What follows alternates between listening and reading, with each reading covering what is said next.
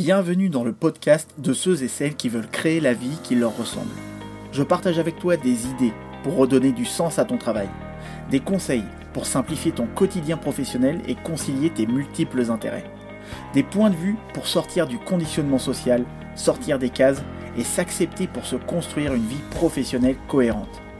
Le podcast est disponible sur toutes les plateformes. Pense à t'abonner pour garder le meilleur. Après une carrière intense dans l'hôtellerie de près de 10 ans, Nico, mon invité d'aujourd'hui, a quitté ce secteur suite à un épuisement général, physique et psychologique. Obligé de prendre un long repos forcé pour prendre soin de lui, il connut à l'âge de 35 ans des moments difficiles et se retrouve sans un sou, sans logement et à la dérive. Un jour, il prend une décision qui va changer sa vie à tout jamais, ce qui lui permettra plus tard de vivre de sa propre activité professionnelle. Je n'en dis pas plus, je vous laisse écouter son témoignage tout de suite. Je suis Jordan et vous écoutez Et toi tu fais quoi dans la vie? Le podcast des slashers, multipotentiels et profils atypiques. Retrouvez sur notre plateforme cameo.fr le premier livre à destination des profils atypiques et multipotentiels intitulé 20 méthodes pour libérer et vivre sa multipotentialité disponible sur cameo.fr slash ebook. cameo.fr slash ebook. Déjà, plus de 100 lecteurs nous ont fait confiance. Retrouvez aussi le podcast sur votre application de podcast favorite et rejoignez le mouvement des profils atypiques et multipotentiels dans le groupe Facebook Cameo. Salut Nico Salut Jordan Ça va? Ça va impeccable. Bon, tu peux nous parler de toi et de ton activité? Alors, euh, à l'origine, mon métier principal, c'est je suis euh, masseur bien-être. Euh, depuis 2015 et depuis 2017, j'ai débuté mon aventure sur le net en devenant blogueur et infopreneur de manière un peu plus un peu générale. Ouais, qu'est-ce qui t'a amené à te lancer dans ces activités-là? Euh, bah, à l'origine, euh, je suis euh, dans l'hôtellerie. J'étais dans l'hôtellerie pendant près de 10 ans. Donc, j'ai commencé vraiment au bas de l'échelle hein, en tant que réceptionniste. Et de par plusieurs opportunités, j'ai gravi les échelons assez rapidement. Et, aussi au cours de certains voyages, on m'a confié rapidement, assez, bah, assez rapidement les rênes d'unités hôtelières. Donc, j'étais directeur d'hôtel à l'étranger d'abord et puis en France quand je suis revenu. Et euh, au bout de certaines années, c'est un métier qui est très prenant, l'hôtellerie, comme la restauration. Hein, je travaillais 7 jours sur 7, 15 heures par jour, eh à un point tel que, que ben, je vivais sur mon lieu de travail. Hein. Le dernier hôtel, j'avais une chambre derrière la réception et euh, hmm. donc, ben, je, je, dormais quand je dormais. Le reste du temps, je travaillais. Et peu de temps que j'avais un peu de libre, ben, je sortais pour aller au restaurant. Et... Mais bon, c'était une vie euh, très, très palpitante, intéressante, mais épuisante. Et euh, bon, j'ai eu toujours eu une vie assez euh, sociale, assez active et festive. Et donc, euh, voilà, au bout d'un moment, à force de tirer sur la corde, elle a cassé.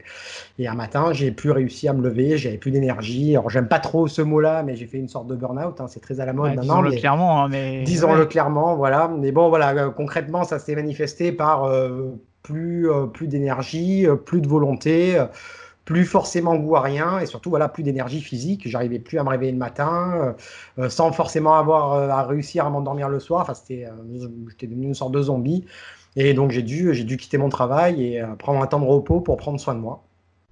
Donc voilà, après il m'est arrivé quelques péripéties qui ont contribué à me tirer encore un peu plus vers le fond. Hein. Je fais une histoire d'amour qui s'est mal terminée, c'est une histoire assez banal finalement. Hein, mais, disons voilà, ça. voilà, et disons que quand on est déjà dans une situation euh, euh, psychologique euh, et financière compliquée, là ça a terminé de voilà de me mettre à terre. J'ai perdu mon appartement, j'avais plus de ressources, donc je suis retrouvé. Parce que ça, ça t'était arrivé quand étais, tu t'étais lancé, c'est ça? Euh, c'était quand en fait, c'est une fois quand j'étais euh, quand j'ai quitté l'hôtel pour raison euh, de santé, j'ai rencontré cette fille-là du coup parce que j'étais donc au chômage un peu forcé pendant quelques quelques mois. J'ai rencontré cette fille-là avec qui j'ai eu une histoire destructrice. Et quand je suis parti, j'ai dû lui laisser mon appart et, et sauf que moi, j'avais pas d'appart de secours. donc, donc voilà, j'ai dû, bah, voilà, j'ai un peu, j'ai un peu, j'ai un peu survécu comme j'ai pu.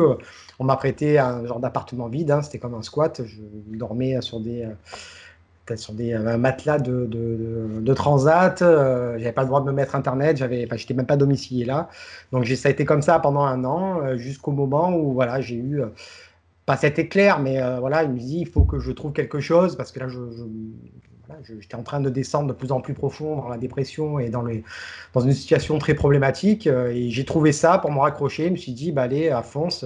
J'ai trouvé une formation qui me semblait, euh, qui me semblait euh, tenir la route. Et voilà, je me suis lancé là-dedans à cœur perdu, un peu comme une bouée de secours, hein, finalement, pour avoir un objectif. Parce que voilà, le, le plus dur finalement dans la vie, c'est de ne pas savoir où on va. Et là, ça me donnait un genre de, de, témoins lumineux au fond du tunnel à suivre pour essayer de garder le cap et me sortir la tête de l'eau. parce que pendant un an, tu me dis, hein, si je me trompe, pendant un an, tu es resté dans un flou, on va dire, euh, euh, vis-à-vis de ta situation personnelle et même aussi professionnelle.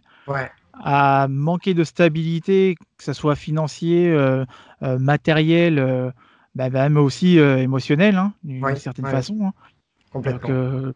Comment est-ce que tu as, su remonter la pente par rapport à tout ça euh, bah Déjà, euh, déjà bon, je ne vais pas faire l'historique de toute ma vie parce qu'il y en aurait pour, pour longtemps, mais, euh, mais j'ai. Hein? En quelques mots. En quelques mots, bah, en quelques mots, j'ai un, un, profil de vie assez, assez atypique. assez atypique, voilà, on va dire ça atypique. Ça tombe bien, tu es au bon endroit. Donc euh, il y a un parcours, un parcours scolaire absolument euh, chaotique. Hein. J'ai été renvoyé de quasiment toutes les écoles que j'ai faites. bon, j'étais bien parti, j'avais sauté le CP, euh, j'avais lire un en maternelle, tout le monde était ravi. Mais dès que je suis arrivé en CE1, j'étais, me suis retrouvé dernier de la classe.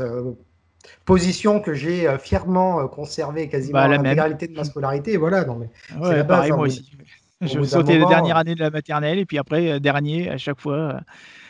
Et quand on a une différence, il faut l'exploiter. Hein. Moi, je dis, c'est jusqu'au bout. Euh, j'ai des derniers, c'est mon identité. Euh. Ah ouais, mais bon, quand tu as 6 ans, 7 ans, euh, c'est difficile hein, de, de, respecter ce type de, de mantra. Oui, bien sûr. Non, mais en fait, plus sérieusement, je pense que c'est vraiment une.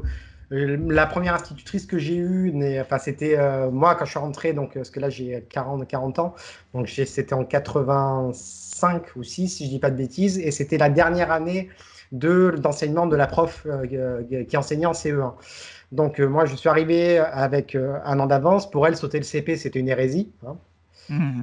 Euh, mon oncle était directeur d'école, de l'école. Bon, c'est grâce à ça aussi que j'ai pu rentrer directement en CE1. Et ça, elle n'était pas d'accord, donc elle l'avait mauvaise à la base. En plus, j'étais gaucher. Et pour elle, l'écran de la main gauche, c'était la main du diable. Donc elle me tapait avec une règle en fer sur les doigts. du coup, grâce à elle, je suis ambidextre hein, maintenant. Donc il n'y a pas que du négatif en soi. Hein. Mm. Ça reste que des expériences. Mais je pense que ça, ça a dû contribuer à me faire développer une forme de, de, comment dire d'aversion euh, envers le, système scolaire et certainement ça m'a un peu détruit un peu ma confiance en moi euh, très jeune je pense que c'est un peu ça qui a un peu guidé euh, le reste de ma scolarité qui, qui, fut à peu près à l'image de cette année là hein. Voilà. Donc après, le problème... pas dans la même école que moi quand même, hein, parce que moi, ce genre de choses, là, ce que tu me racontes, en CE1, ouais, j'ai eu une prof pareil, hein, bah, horrible, quoi. Bah, ce genre de prof à te faire dégoûter. Hein. non, non, non, j'étais en région parisienne, donc ok. Ah non, non, bah, écoute, à moins qu'elle ait fait un petit voyage entre les deux, c'est pas ouais, temporel, ouais. Mais non, mais après, c'est vrai que voilà, il y a, y a, vraiment un, écart énorme. Enfin, déjà, je vois même l'écart de génération qu'il peut avoir entre moi qui ai 40 ans et des jeunes de 20 ans maintenant. Je J'ose même pas imaginer entre une femme de 60 ans qui avait connu euh, limite la Première Guerre mondiale. Et enfin, voilà, c'est des mondes qui s'opposent un peu. Donc, même, j'en garde aucune rancœur, même si évidemment, oui, ça m'a fait du mal et que ça induit pas mal de choses. Voilà, je... Donc ça, en tout cas, ça a été l'élément déclencheur qui a développé, on va dire, ton profil ou ton parcours atypique je, pense aussi, après j'ai un profil psychologique euh, assez particulier aussi, après, après de nombreuses psychothérapies et, psychiatres en tout genre, euh, voilà, ils ont mis en lumière certaines euh, particularités, oui, psychologiques dans ma manière de, fonctionner et de réfléchir, qui expliquent un peu plus les difficultés que j'ai pu avoir dans mes relations avec les autres, avec mes parents aussi. Mais comme voilà, je, on en avait un, petit, un peu brièvement parlé, euh, je, ce, ce, parcours scolaire un peu, un peu, euh, un peu difficile, chaotique et long surtout, hein, parce que j'ai quitté la terminale à 21 ans. Euh, euh, ça a biaisé finalement euh, toutes mes relations, parce que j'ai eu euh, à changer énormément d'école, pas forcément hmm. toujours à cause de moi, mais donc du coup j'ai jamais pu lier d'amitié profonde et longue avec avec les gens. vu que j'avais pas très confiance en moi, j'étais souvent un peu le petit nouveau et voilà difficile de se faire des amis quand on a déjà des problèmes de, de, de, de pour créer des relations euh, naturellement, mais avec les gens qu'on voit souvent. Des problèmes avec mes parents aussi, parce que en étant constant échec scolaire, euh, euh, les relations étaient souvent tendues. Mes parents sont aussi de la vieille école, hein, parce qu'ils sont, ont de 43 et 46, enfin, ces années de naissance. Donc, euh, même s'ils ont toujours été très bienveillants, ils m'ont, j'ai jamais manqué de rien et surtout pas d'amour. Mais euh, voilà, c'est vrai que ça a instauré un climat assez conflictuel, assez très jeune avec, mes parents, qui a perduré jusqu'à jusqu'à il y a encore euh, très, très peu de temps finalement, hein. jusqu'à que je réussisse vraiment à prendre mon indépendance par un chemin dont ils ne soupçonnaient pas l'existence.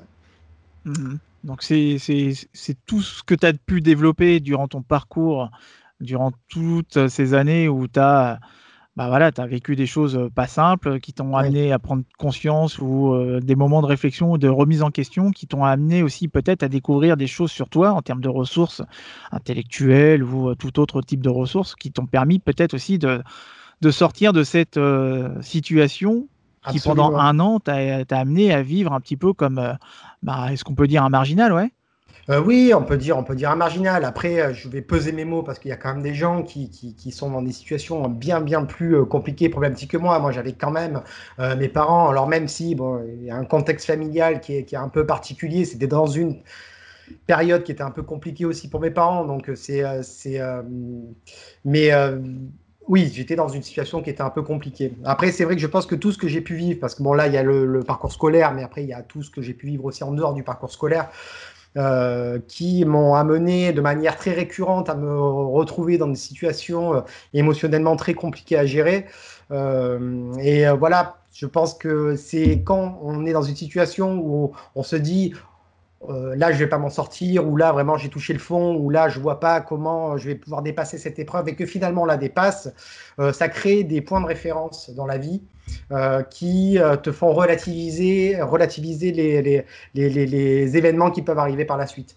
Et je pense que même si les événements font toujours souffrir, même si les événements sont toujours très marquants, traumatisants d'un certain côté, ça permet, c'est un peu le sparring partner des émotions, ça permet un peu de s'endurcir et de malgré tout, même quand une situation paraît inextricable et insurmontable, on se dit, bon, j'ai quand même vécu des choses qui sont pas similaires, mais en tout cas, point de vue problématique, euh, équivalente, et j'ai quand même réussi à faire face, et il y a quand même eu, le soleil s'est levé le lendemain, j'ai quand même réussi à rebondir. Bon, après, je vais pas te dire quand même que je m'accrochais à ça comme un mantra, que tous les matins, je me levais à fond, j'étais vraiment pas bien, et euh, voilà, j'en ai, j'en ai vraiment chialé très longtemps, ça a été très très dur. Euh, mais, euh, mais voilà, malgré tout, à aucun moment je me suis dit c'est la fin de ma vie. Hmm. voilà. Tu n'es jamais considéré comme un infini, quoi. C'est ça. Puis après, voilà, ce qui m'a aidé à m'en sortir, bon déjà, c'est que j'ai rencontré la, la, fille avec qui je suis en ce moment, hein, qui a été vraiment, qui est un des piliers de, de, de, ma renaissance. Hein. j'ai vraiment envie de dire ça hmm. sans exagérer. Et euh, aussi, ça a été une, thérapie brève en hypnothérapie, une, euh, mhm. l'hypnose ericksonienne. C'est une thérapie brève en 10 séances et qui a réussi à identifier et, à me donner la petite impulsion. Je parle bien de petite impulsion, hein. ça n'a pas été le bouleversement euh, où j'ai tout changé du jour au lendemain, mais ça, c'est vraiment ces deux trucs qui m'ont fait comprendre d'où venaient les, euh, mes blocages, qui m'ont donné l'impulsion nécessaire pour commencer à m'en libérer et qui m'ont surtout euh, voilà, qui m'ont donné confiance en moi, qui m'ont dit allez, fais-toi confiance, euh, tu penses que c'est la bonne idée, vas-y, fonce, et puis ce que pense la terre entière, on s'en fout. Quoi. Voilà. Ouais. L'impulsion nécessaire pour pouvoir te lancer, en général, hein, c'est, on, va dire que parfois c'est le plus difficile. Et moi, j'ai jamais à dire qu'il suffit de se jeter à l'eau pour se rendre compte qu'on a pied. Après, euh, ça se déroule comme du papier à musique. Hein. C'est exactement ça. C'est vraiment exactement ça. C'est un peu ce, que, ce, que, ce, dont on parlait aussi. Je, je, pense, après, je ne vais pas prendre mon cas pour une généralité, mais la, la, la ce qui, euh, ce qui empêche le plus les gens de réaliser leur rêve ou pas, parce que leur rêve, ça fait un peu cliché maintenant, mais en tout cas, de, de, de que ce soit de se remettre au sport, d'apprendre une nouvelle langue, de voyager, euh, c'est de trop réfléchir. Au bout d'un moment, c'est très bien de préparer les choses, mais au bout d'un moment, il faut aussi euh, sortir du cérébral et de la planification à tout prix euh, et tenter, faire le premier pas, de faire, a un sujet, on a envie d'apprendre le piano, c'est apprendre sa première leçon de piano et juger sur pièce, voir si on est doué, voir si apprendre ça, ça nous plaît, voir tester, euh, avoir des choses concrètes pour nourrir sa réflexion et très rapidement. Je veux dire, s'il y a un, domaine qui nous plaît pas, très rapidement, euh, on va voir que ça nous plaît pas, qu'on n'est pas à l'aise dedans, et dans ce cas-là, ben, on passe à autre chose. Parce que sinon, on passe son temps à réfléchir, à se dire, ah, il faudrait que je fasse ci, après on chercher la meilleure formation, et puis après, ah, mais le meilleur moment pour, et après, ah, mais oui, mais il faut que je pose des congés parce que, ah oui, mais là, il y a ma mère. on trouvera toujours une bonne excuse, finalement, pour, euh, pour, pour ne pas faire les choses. Donc finalement, au moment, il faut faire le truc et le faire. Et puis, une fois qu'on est euh, jeté euh, dans l'eau, la plupart du temps, on se rend compte qu'on a pied, comme tu dis. Et puis surtout, même quand on n'a pas pied, de toute façon, euh, on bat des pieds. Hein. Je veux dire, personne, quand on le jette à l'eau, se laisse couler en se disant ah non, c'est trop froid, c'est trop chaud. Voilà, on se débat et puis, puis on avance. Hein. Ça a été quoi ton premier pas pour te mettre en action alors? Faire des formations que ce soit pour l'un ou pour l'autre. Euh, euh, ça coûtait très cher. Hein. La formation en massage, la formation complète, euh, coûtait pas loin de 4000 euros. Il fallait apprendre 10 massages. parce que, en fait, maintenant, avec le recul, je sais que j'étais pas obligé de faire ça. Enfin, maintenant, je le sais, mais à l'époque, je le savais pas. C'est un peu ça que je reproche aux formations de massage, mais ça, c'est une, c'est une, autre, une autre histoire. Mais euh, oui, après, j'ai vu, là, il y avait 4000 euros, j'avais pas les moyens. J'ai dit, ben, tant pis, on pouvait payer en, en 10 chèques de 400 euros. J'avais 400 euros sur le compte. J'ai fait un premier chèque. Je me suis dit, ben, je vais faire la première formation. Je vais trouver des clients entre temps. Et puis, avec les clients que je vais trouver, euh, je vais payer mes autres formations. Ce qui était un plan complètement foireux, hein, parce que ça n'a absolument pas marché. Hein, je me suis retrouvé dans la merde assez rapidement. Mais quoi qu'il en soit, je suis même pas allé au bout de cette formation de 10 massages, j'en ai fait 7. J'ai arrêté euh, avant la fin parce que j'avais plus de sous. Mais euh, quoi qu'il en soit, euh, c'est pas parce que je n'ai pas réussi à aller au bout de cette formation que je n'ai pas fait, appris le nécessaire pour faire mon métier et débuter mon activité. Et quoi qu'il en soit, c'est si je n'avais pas fait débuter ce projet qui finalement était un échec parce que je suis pas arrivé au bout, je n'aurais pas eu la carrière de masseur bien-être que je l'ai eu et j'aurais pas développé ce que j'ai fait derrière. Donc finalement, même si cette expérience, si le projet initial a été un échec, euh, l'objectif final est une réussite. Voilà. Parce qu'aujourd'hui, t'en es où? Ben, Aujourd'hui, euh, ben, le massage, j'ai réussi à, en vivre. J'ai jamais euh, gagné 10 euh, 000 euros par mois avec le massage. Hein. De toute façon, physiquement, c'est impossible, hein, clairement. Voilà, parce que c'est très physique. Après, il se trouve que j'ai quand même réussi à, gagner un revenu supérieur au SMIC de manière assez récurrente avec des contrats avec certaines entreprises. Donc ça, c'était plutôt bien. Après, il se trouvait que j'ai développé ce blog-là avec euh, des formations pour accompagner les futurs entrepreneurs, les futurs masseurs bien-être, euh, et, pour juste les gens qui voulaient apprendre à masser pour leur, pour leur, cercle, leur cercle intime. Euh, mais il se trouve que j'ai développé des pathologies articulaires, hein, quand on a la guigne, on a la guigne. Hein. Mais bon, il se trouvait que voilà, j'ai dû diminuer mon activité euh, de, bah, bah, par, de par mes, problèmes de santé, mais que j'avais assez développé euh, mon blog et euh, mon, audience, on va dire, pour me générer un revenu avec, avec, avec, avec du coup mes, mes produits numériques, mes e-books et mes contenus. Donc maintenant, ça m'arrive encore de me déplacer. Euh, pour, uniquement pour des gros contrats. Hein. je fais un peu ma diva, hein, je ne le cache pas. Mais, euh, mais voilà, ça m'arrive encore de me déplacer pour les gros événements ou pour, les gros, pour des événements dans des grosses entreprises. Mais sinon, l'essentiel de mon activité maintenant, c'est euh, mon blog. Et là, je, je, suis en projet de développer deux, deux, nouveaux blogs là, sur des thématiques complètement différentes. Enfin, Mmh, mmh. Bah, tu, tu priorises d'une certaine manière. Tu fais pas forcément ta diva, mais il est tout à fait légitime de se dire qu'on va peut-être réduire le temps passé en, termes de d'un point de vue présentiel euh, et de se dire que, bah, étant donné la situation actuelle, tu as quand même une contrainte physique qui t'amène aujourd'hui à, à peut-être repositionner. Donc euh, finalement, euh, moi, je trouve ça enfin, pas déconnant du tout, ça fait sens même que tu décides de, de, de, te repositionner peut-être sur des, des, gros contrats plutôt que des, des petits contrats. Et c'est sûr que ouais, quand tu as une contrainte physique, bah, tu vas pas non plus t'user la, la santé. Euh, sachant que bon, euh, on, a, on a connu, hein, toi, enfin, tu as connu le burn-out, moi aussi je l'ai connu. Euh, c'est un truc qui à l'époque, tu vois, moi je l'ai vécu à 30 ans, à 30 ans, de te dire qu'est-ce qui m'arrive. Tiens, je me réveille un matin, j'arrive plus à parler. qu'est-ce qui se passe? Tiens, ça dure plus de deux semaines, et puis tu as, ton, as ton docteur qui t'apprend un truc en te disant, ouais, tu fais un burn-out. Pour moi, burn-out, je l'associe à un jeu vidéo, tu vois. Oui, oui, absolument. Je me disais pas du tout qu'est-ce que c'était ce truc. Et puis en cherchant un petit peu sur le net, euh, je, je, tombais sur des, des, situations de personnes qui, enfin, ça me parlait pas du tout. Et puis c'était pas moi quand je voyais des personnes qui étaient là en train de craquer, pleurer. Euh, enfin, moi, j'ai jamais craqué au point de, de, de, pleurer. Mais voilà, tout dépend aussi de la manière, des symptômes que tu as, comment est-ce que tu l'extériorises, etc. Donc euh, voilà, on, on, le vit, on va dire, en fonction de son état émotionnel et puis de, de ce que, de sa situation. Hein. Moi, tu vois, clairement, c'était des non-dits que j'ai emmagasinés, tout, plein de, choses que j'ai intériorisées. Bon, bah, ironiquement, ça s'est ça s'est manifesté par une extinction de voix. Voilà. Tout ça parce que j'étais dans le trop plein, on va dire, émotionnel, jusqu'à me prendre la décision de me dire, ok, bah, c'est bon, j'arrête.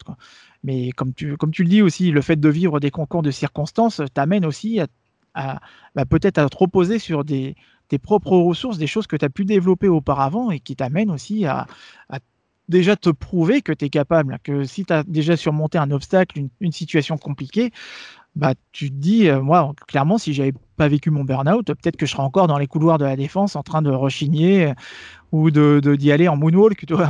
Absolument. de toute façon, euh, je, pense vraiment que je pense vraiment que la, que, que la douleur et les épreuves sont absolument nécessaires à une vie sereine et épanouie. Alors, tu peux pas euh, euh, décemment euh, vivre une vie toujours heureuse, toujours à l'abri des drames, c'est pas possible. Et je dis même, à la limite, c'est pas sain parce qu'il faut aussi des moments de désespoir, de tristesse, de, perdition pour bah, déjà s'endurcir, mais pour aussi apprécier, apprécier euh, les réussites, apprécier euh, le, dépassement de soi. Mm-hmm. c'est pour moi, c'est vraiment les échecs. De manière, c'est ce qu'il y a de plus formateur. Les échecs, les déceptions, les douleurs, même si parfois c'est évidemment que c'est douloureux et après on est tous plus ou moins armés pour les pour les surmonter. Après, voilà, il y, a toujours une échelle de la souffrance aussi, l'échelle de ce qu'on peut supporter. Mais je pense vraiment que et c'est pour ça quand je, quand, quand, je disais qu'il faut vraiment se jeter à l'eau, euh, quoi qu'il en soit, on est gagnant. On est gagnant parce que soit ça marche pas et on sait que ça marche pas et que donc faut passer à autre chose, et au moins cette euh, cette petite douleur, cette petit euh, écorchement de l'ego, écorchement de, voilà de, du mental, tout ça, c'est on dit, quand on cicatrise, quand un os se ressolide, il est encore plus, il est encore plus solide. Quand on a une cicatrice sur la peau, c'est souvent de la peau un petit peu plus dure. Et je pense vraiment que pour l'âme et les émotions, c'est la même chose. À force d'avoir des petits, des petits coups de canif comme ça sur, euh, qui nous mettent dans l'inconfort, on s'endurcit aussi. Et, c'est une autre manière de, c'est une façon de, c'est une manière de se développer euh, ben, personnellement, vraiment, hein, vraiment. Et c'est pour ça aussi, je pense que l'entrepreneuriat est génial là-dedans parce que euh, là, comme école de l'échec, l'entrepreneuriat, euh, on a vraiment trouvé mieux. Quoi. Ouais, tu es constamment dans mm. euh, le, comment dire, la remise en question, le réajustement. C'est sûr que, bon, il y a. Après, on dit que pour pouvoir aller de l'avant sereinement et puis, on va dire, plus rapidement, il vaut mieux être dans l'évitement de la souffrance et aussi dans la recherche du plaisir. Les deux, les deux cumulés, ça te permet d'aller bah, vers l'essentiel quoi et de faire les, choses de manière efficiente euh, efficiente pardon c'est sûr que moi je me suis je me suis tollé sur certains points euh, bon bah ça m'a permis d'apprendre effectivement ça là-dessus en termes d'échecs là, l'entrepreneuriat c'est une, une, super bonne école. Euh, tu, tu, penses qu'on est un peu comme les Japonais, on est, on est, on est souvent, on, accorde trop d'importance à, à, la notion de l'échec ou même on laisse trop de, de place à la peur de l'échec? euh, je, oui, je, oui, oui, je suis, complètement d'accord. Et c'est surtout que, bon après, tout dépend euh, l'échec dans quoi, hein, on est d'accord. Mais, euh, mais oui, non, pour moi, il y a vraiment, c'est juste le mot échec. Il y a un côté négatif dans, dans, le terme même, parce que l'échec, c'est juste quelque chose qui n'a pas réussi. Voilà, c'est juste, on arrive, on est dans une ligne droite. L'échec, c'est un virage pour prendre un autre chemin. Après, c'est vraiment une question de, de, de, de point de vue, hein, toujours. Euh, moi, j'ai toujours vu euh, l'échec comme pas, c'est pas une, c'est pas, c'est pas un cul-de-sac, quoi. C'est juste, euh, voilà. C'est. T'as découvert un moyen. C'est juste, voilà. C'est, je sais que c'est pas comme ça qu'il faut que je fasse, donc je pars sur la gauche, sur la droite, je fais demi-tour pour prendre un autre chemin. C'est et c'est vraiment, je pense que c'est. Alors, je sais pas si c'est, je vais pas dire typiquement français, typiquement, mais mais vraiment, je pense qu'il y a vraiment un changement de paradigme à faire sur euh, la, notion d'échec et euh, pour euh, dans un chemin, dans un chemin que ce soit de la vie ou de l'entrepreneuriat ou même dans la, relation de couple, hein, on peut en parler aussi, hein, parce que on peut avoir une attitude en pensant être bien avec sa compagne ou son compagnon et se rendre compte qu'on fait fausse route. Alors quand on a des défauts, ben, on travaille dessus, on essaye, ben ça c'est pareil, c'est on a essayé d'imposer, enfin d'imposer inconsciemment sa manière d'être. Finalement, on voit que ça, ça, colle pas. Et si la personne en a vraiment envie de s'investir à corps perdu dans la, dans, la relation, ben on change notre fusil d'épaule, on change ce qui peut l'être. Et ça encore, ça, peut être vu comme un échec en disant, ben non, on est incompatible, c'est pas possible, euh, j'arrête tout. Ou alors, je dis, euh, non, qu'est-ce que je peux améliorer, euh, sur quel compromis on peut trouver pour trouver un autre chemin pour continuer à avancer. Voilà, c'est en ça que je dis que vraiment ma conception de l'échec euh, et pour moi l'échec est quelque chose de positif quoi qu'il en soit parce que ouais, mais ça, tu l'as pas appris à l'école ça non. Ah non. non. non non non non non non Ouais, donc euh, finalement, oui, on peut, on peut, on va pas faire de généralité, mais c'est quand même une question de conditionnement social parce que quand tu parles d'échec euh, aux États-Unis, même si c'est aussi une généralité, parce que je pense qu'il y en a beaucoup qui ont peur de l'échec. voilà, on va pas prendre le cas de tous les Américains, mais quand je suis parti au Canada, je me suis rendu compte que euh, la représentation qui se font de l'échec est différente de la représentation qu'on se fait nous en France. Pareil pour le changement. Une personne qui, pour eux, les Québécois, euh, qui est réticente. Une fois, j'étais dans une conversation et un meeting euh, professionnel, ça m'a fait halluciner d'entendre leur, ce qu'ils considéraient comme une personne réticente au changement, enfin, en, comparaison de nous, quoi. Euh, quand tu, parles de changement à, certaines personnes, surtout dans le milieu professionnel, alors là, tu peux être sûr que tu vas avoir des, euh, soupes à la grimace, euh, des réticences au changement, des blocages, des résistances. Ça va être, tu vas avoir toute la, toute la garniture. Quoi. Mais mais ouais, après, tout dépend du conditionnement social. Et je pense que, euh, bon, je sais pas comment est-ce que ça se passe à l'école, mais bon, pour euh, déjà avoir discuté avec certains profs, tu te rends compte qu'il y en a beaucoup qui reproduisent exactement les mêmes schémas d'éducation qu'on a vécu ou les mêmes, euh, les mêmes discours finalement, euh, c'est un petit peu un disque rayé qui se répète. Mais, euh, et, on, le, retrouve aussi dans des, dans des histoires d'entrepreneurs ou de salariés qui veulent se reconvertir et qui parlent de leur idée de reconversion professionnelle, mais quand il est question de passage à l'action, bah là, il n'y a plus personne. Donc, euh, il y a la peur de l'échec qui revient énormément. Est-ce que tu penses que c'est un piège, justement, cette peur de l'échec qui empêche les nouveaux créateurs d'obtenir de, leurs premiers résultats dans, dans ce qu'ils font? Ben oui, oui, oui, il y a, cette peur de l'échec et puis la, peur du jugement face à l'échec surtout, parce que comme tu l'as dit très bien, euh, le système scolaire est basé sur cette, sur cette euh, incrimination euh, de l'échec, ben, rien que le système de notation, du fait qu'on soit noté, classé, le premier de la classe, le dernier de la classe, il y a vraiment une notion de compétition personnelle permanente. on parle de l'école, mais on parle pour tout. on est dans une société du marketing, de l'auto-marketing permanent. Euh, c'est toujours la meilleure photo, le meilleur compte si, euh, les meilleurs revenus, la plus belle voiture, euh, la meilleure position sociale, la plus jolie fille, le plus joli mec. On est dans, un, dans, dans une forme, j'aime pas dire société parce que encore ça fait trop, trop, trop générique, mais on est dans une, il y a un classement permanent qui est un peu euh, sous-jacent euh, sur toutes les thématiques de la vie. Donc forcément, euh, quand on a un poste qui nous plaît ou pas, quand on a un poste, imaginons, même si on ne gagne pas super bien sa vie, qu'on gagne, alors on va dire 1005, 1006, 1600 euros par mois, là on a son confort, tout ça, et on, a, on peut se raccrocher à un statut social en disant je fais ce boulot, j'ai tel type de contrat, j'ai mon crédit pour ma maison, tout ça. et le fait de changer, c'est se mettre en danger.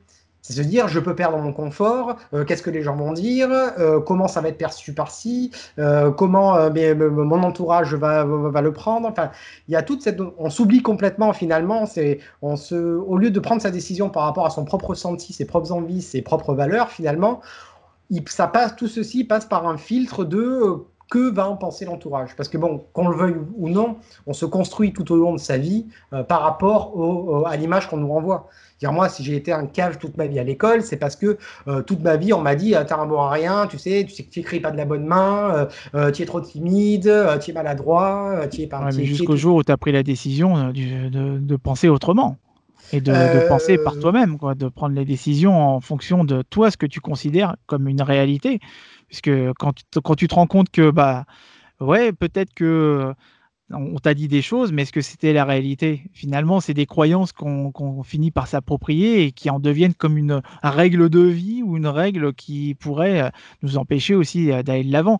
Tu vois, à partir du moment, moi aussi, où je me suis considéré euh, non plus comme un feignant, comme mes profs, ils me disaient, parce que tout simplement, moi, j'étais dans une logique. Je me disais, à quoi bon avoir plus de 10 si le résultat est le même que si j'ai la moyenne, tu vois? Donc, c'est une, logique c'est une logique implacable. Donc, finalement, quand tu, voilà, tu, fais le minimum et puis que tous tes profs ils sont ils pestent un petit peu vis-à-vis de toi parce que voilà, il pourrait faire mieux, il pourrait faire mieux, il pourrait, voilà, il a la capacité, mais il pourrait faire mieux. Bah, ouais, mais bon, donne-moi aussi une raison de faire mieux, sinon, et c'est, et, c'est dans ce genre de cas, tu vois, tu te rends compte que finalement, bah, le système en tout cas qu'on a connu, parce que je pense qu'il y a aussi des profs qui doivent nous écouter, qui sont pas forcément d'accord aussi euh, par rapport à eux, leur approche, mais parce que, bon, bref, on va pas parler de l'éducation nationale, mais je pense que peut-être que ce serait un, sujet à, traiter pour, pour pouvoir mettre aussi à, à plat certaines croyances qu'on nous aussi on a sur le système éducatif.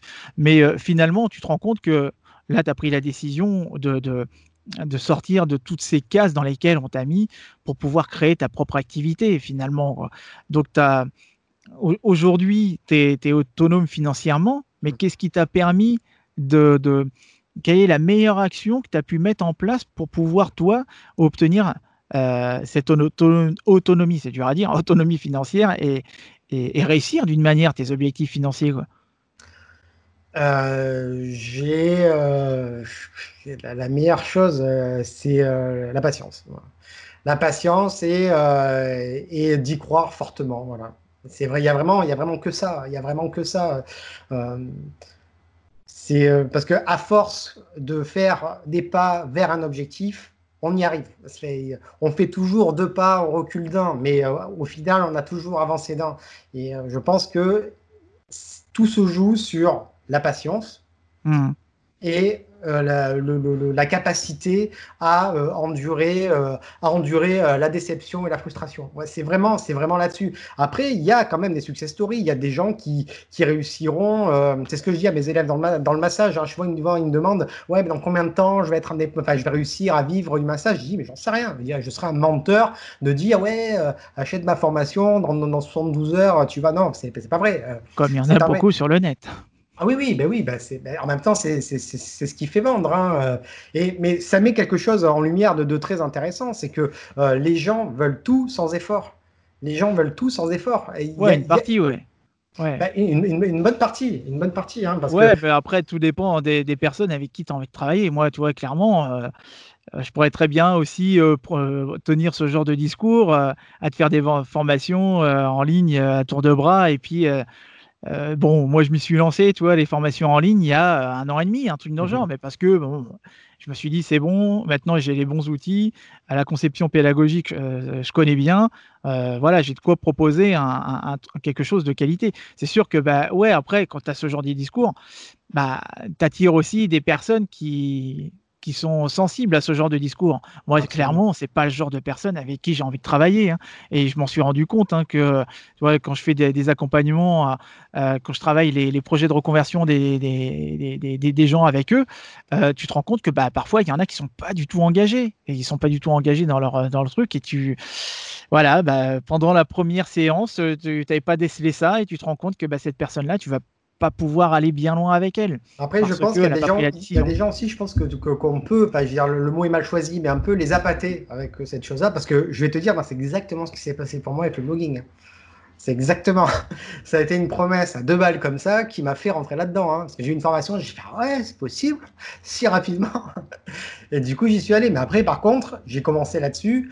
Euh, moi, dans l'idée, c'était genre, ouais, dans six mois, je fais ci, je fais ça. Alors que ça s'est pas du tout passé comme ça, hein, que les choses soient claires. Mais par contre, j'ai été mordu par le truc. J'ai commencé, j'ai vu que ça me plaisait et tout. Et après, j'ai travaillé euh, pas loin de un an et demi, euh, à raison d'entre 10 et 15 heures par jour, 7 jours sur 7, sans gagner un euro avec. Hein. Mais alors, c'est cette, cette, promesse qui m'a quand même. Peut-être que, bah, je dis pas, peut-être que j'y serais venu quand même, mais quand même, il y a cette promesse de de, réussir euh, sans, trop, euh, sans que ce soit trop compliqué euh, et quasiment à tout prix qui, qui, m'a fait me lancer. Enfin, j'ai un peu honte de le dire. après, comme si j'ai pas, j'ai pas honte de. Il n'y a pas à avoir honte. Hein, ça t'a donné l'impulsion nécessaire, en tout cas, pour pouvoir t'y mettre. Absolument. Et que ça t'a quand même donné un exemple. Moi, enfin, je ne me rappelle pas avoir acheté une formation en ligne sur le blogging. Je suivais des types, ouais, au début, comme il y avait euh, Sébastien le marketeur ou Olivier Roland, des, types qu'aujourd'hui, voilà, enfin, Olivier Roland, on le voit toujours, hein, et encore, mm. euh, mais, euh, mais, mais les autres, ouais, tu, tu, les vois plus, quoi, parce que tu te rends compte que finalement, bah, tout ce qu'ils proposaient, bah, tu le trouvais déjà en version anglaise, si tu parles anglais, donc c'est, ça va, quoi, et puis c'est des compilations de choses que tu as que tu as mis en place et tu te rends compte que finalement, bah, tu peux le, le faire par toi-même, mais peut-être que ça prendra un petit peu plus de temps c'est sûr.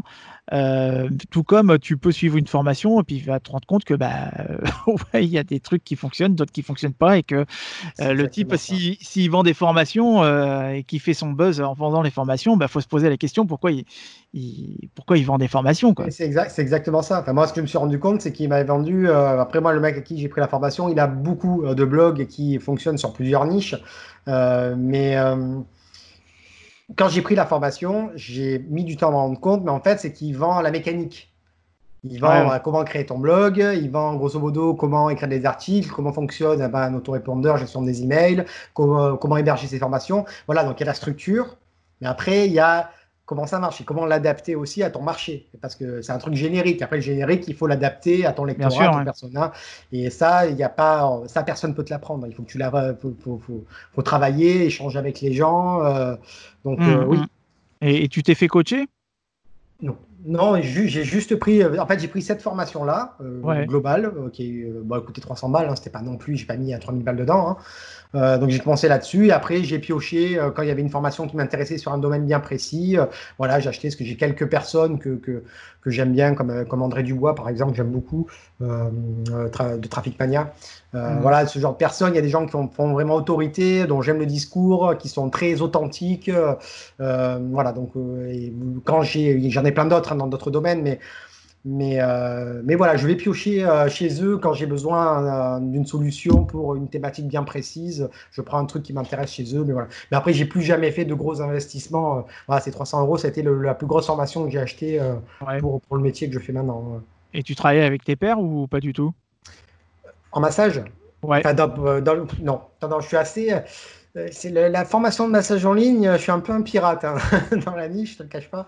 Euh, les écoles n'ont pas forcément une, voie, enfin, ils voient pas vraiment d'un bon oeil euh, un mec, bon, après ils savent pas ce que je fais, s'il y a du monde avec moi ou pas, mais qui eux, les formations qui vendent 3000 euros en présentiel, moi je les vends quand même beaucoup moins cher et donc oui, donc je, difficile de travailler avec eux. Hein. Il y a des, oui, il y a des grands acteurs qui, qui m'ont fait du vol de contenu, ça oui, oui, c'est arrivé.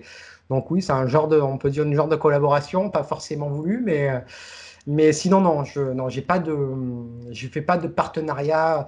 S'il y a un site, un site de, de, qui vend des, qui vend des prestations de, pour réserver ses massages à domicile, mhm. euh, qui vendent certaines de mes formations. Euh, des formations pour apprendre à masser chez soi. Donc, euh, ouais, c'est le seul partenariat que j'ai. Sinon, non, non, je suis un peu, je suis un peu isolé. Ok. Et c'est quoi ton avis sur ton domaine ou ton expertise, ou voire même euh, les pratiques de ton secteur?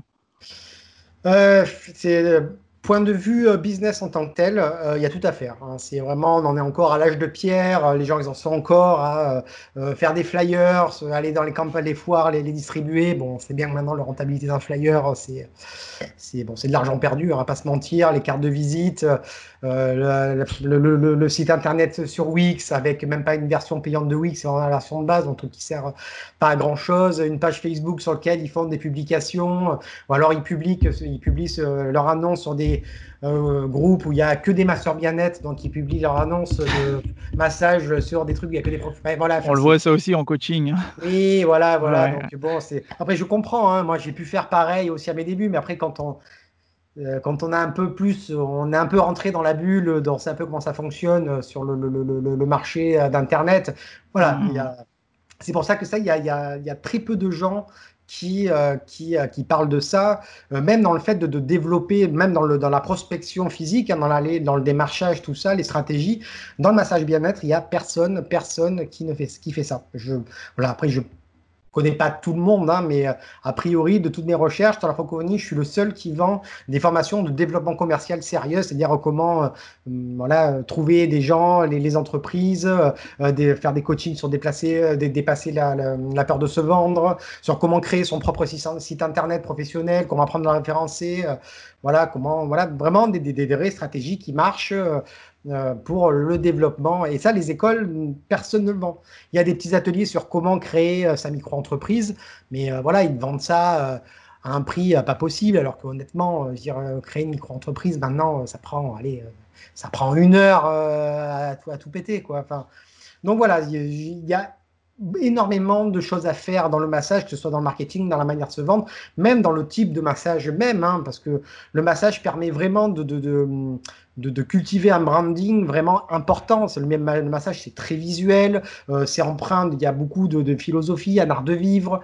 Il y a certains massages, comme massage ayurvédique, il y a vraiment tout un univers derrière. Il y a même de la médecine ayurvédique, il y a l'histoire de... de c'est le, massage, c'est quelque chose qui a 5000 ans d'existence. Hmm. Donc, euh, euh, point de vue de l'image, je passe par un peu, un peu terre à terre, mais donc construction de branding et de produits dérivés, de, de, de, de, de même de, voilà, de, de, coaching, même de développement personnel, de, d'accompagnement, il, y a une infinité de choses à faire. Et pour l'instant, c'est euh, pour moi, c'est encore très, très, très, très peu exploité. Et c'est ce que j'essaye un peu de, de, de, faire comprendre à mes élèves au fur et à mesure de mes publications, de mes enseignements, pour voilà, lancer une, nuée de nouveaux praticiens avec justement cette ouverture d'esprit, avec les nouveaux moyens de, de, communication pour, pour moderniser un peu le, massage dans le pays. Et, mmh. voilà, et puis parce qu'il y a vraiment tellement de choses à faire. Puis le massage, c'est vraiment quelque chose d'exceptionnel, hein. même si on ne veut pas devenir professionnel. Apprendre à masser en soi, c'est quelque chose de magique pour la vie personnelle. Hein. Et comment tu vois l'avenir de ton domaine?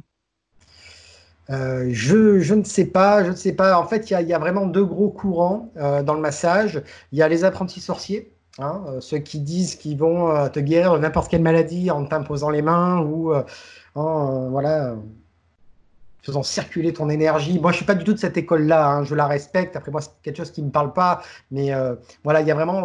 Donc, eux, ils développeront. je je, serais pas, je, serais difficile à dire, difficile à dire de, de, le développement que ça va prendre. Je sais qu'il y a vraiment, je trouve qu'il y a une, une, recherche, une quête de sens de la vie. Euh, de plus en plus que la, société devient très matérialiste, il y a plus en plus de gens qui commencent à chercher euh, d'autres moyens de s'épanouir, euh, une certaine forme de spiritualité. Et je pense que ça peut être l'un des axes de développement du massage assez important, je pense.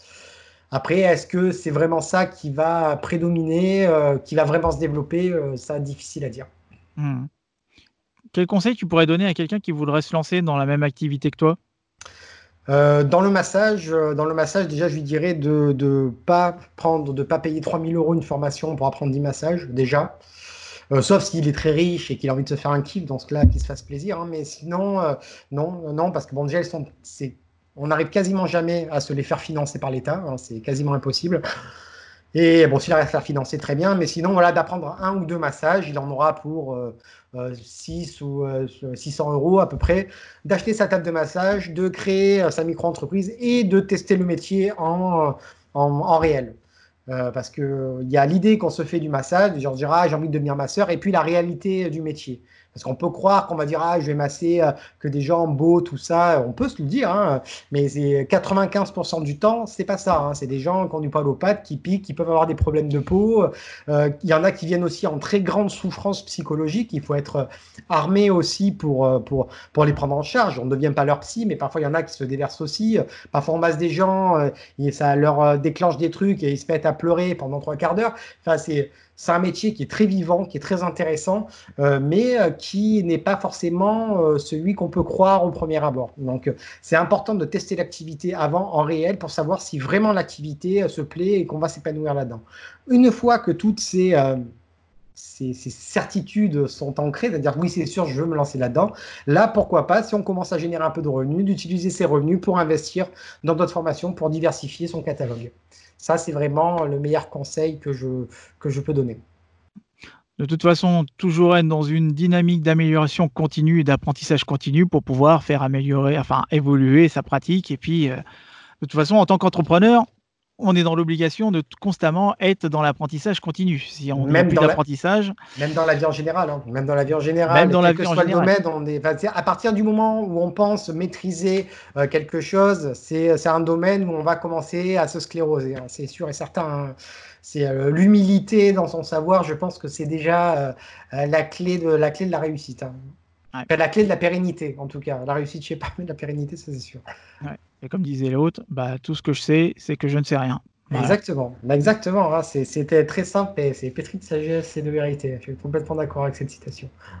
Super. Bah, merci Nico pour euh, cet euh, échange très intéressant. Euh, merci encore d'avoir accepté mon invitation. Et puis, bah, quant à nous, on se retrouve pour un prochain épisode de Et toi, tu fais quoi dans la vie? À bientôt. Ciao, ciao. C'était Et toi, tu fais quoi dans la vie? Le podcast des multipotentiels et slashers présenté par Jordan. Retrouvez-nous sur le site cameo.fr et le groupe Facebook Cameo pour continuer le débat. Retrouvez le podcast Et toi tu fais quoi dans la vie sur votre application de podcast favori. A bientôt pour un prochain épisode de Et toi tu fais quoi dans la vie?